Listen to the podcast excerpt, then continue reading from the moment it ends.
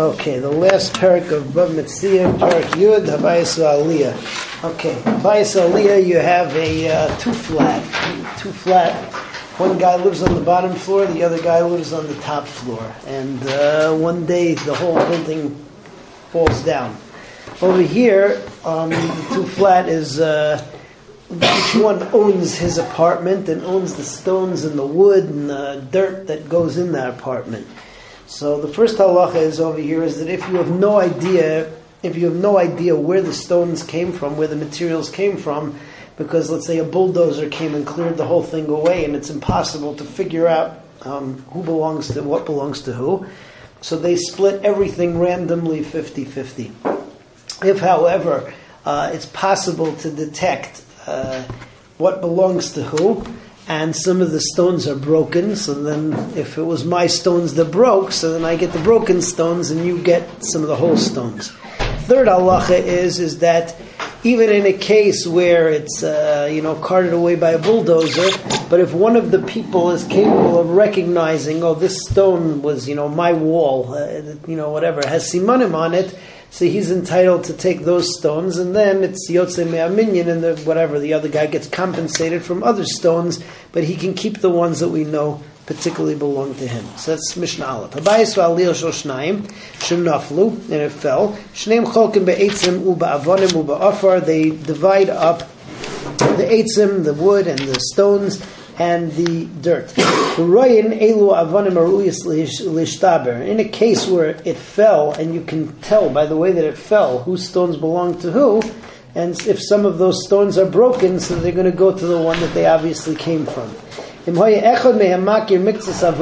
one of them uh, recognizes some of his stones, so then Neitlon, so then he takes them, and then that goes to his half that he's supposed to get. All right, Mishnah Bay is also talking about Bais Aliyah, but it's an entirely different case. Here, the guy on the bottom floor, normal thing to happen. Usually nowadays it's with a basement, not with the upstairs. But uh, the guy on the bottom floor is the landlord. The guy on the top floor is the tenant.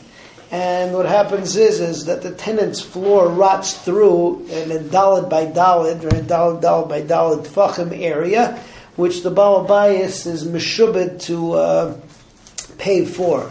So Tanakama says that if the Baal Bayis refuses to pay for it, so long as he refuses to pay for it, so then the uh, the guy on the top can force the Baal Bayis to move upstairs, and he gets the bottom floor. They're identical apartments.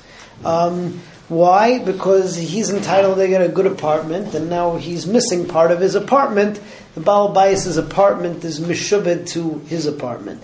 Um, Rabbi Yossi agrees with that, but Rabbi Yossi says that whereas he can force the Baal Bayis to pay for the beams, he can't uh, he can't uh, force the Baal Bayis to pay for the mazeva, which is the pitch that holds everything together. Because Rabbi Yossi's shita is that mazeva is only needed um, in order to have a nice smooth floor, but it's not it's not needed so much to hold the ceiling together or the, or the floor together. Whereas the Tanakama says that it's an integral part of the floor, and therefore he can force the Baal Bayis to pay for the mazeva as well. So that's Mishnah Beis.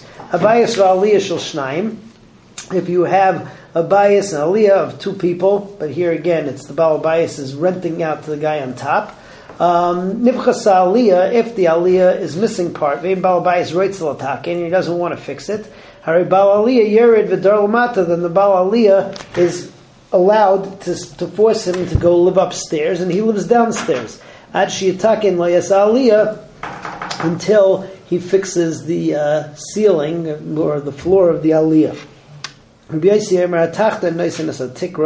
The bottom guy, meaning the Baal bias, has to pay to fix the ceiling, which is paying for the top guy's floor, right? But the Elyon is a mazeva, but the top guy has to put on the mazeva, he has to put on the pitch, um, which is going to smooth his floor, because Rabbi Yossi says that's not an integral part of the uh, what's it called of the of the floor, holding the floor together, making a solid floor. And the halacha is like the Tanakhama. As Hashem tomorrow, we begin with Mishnah Gimel.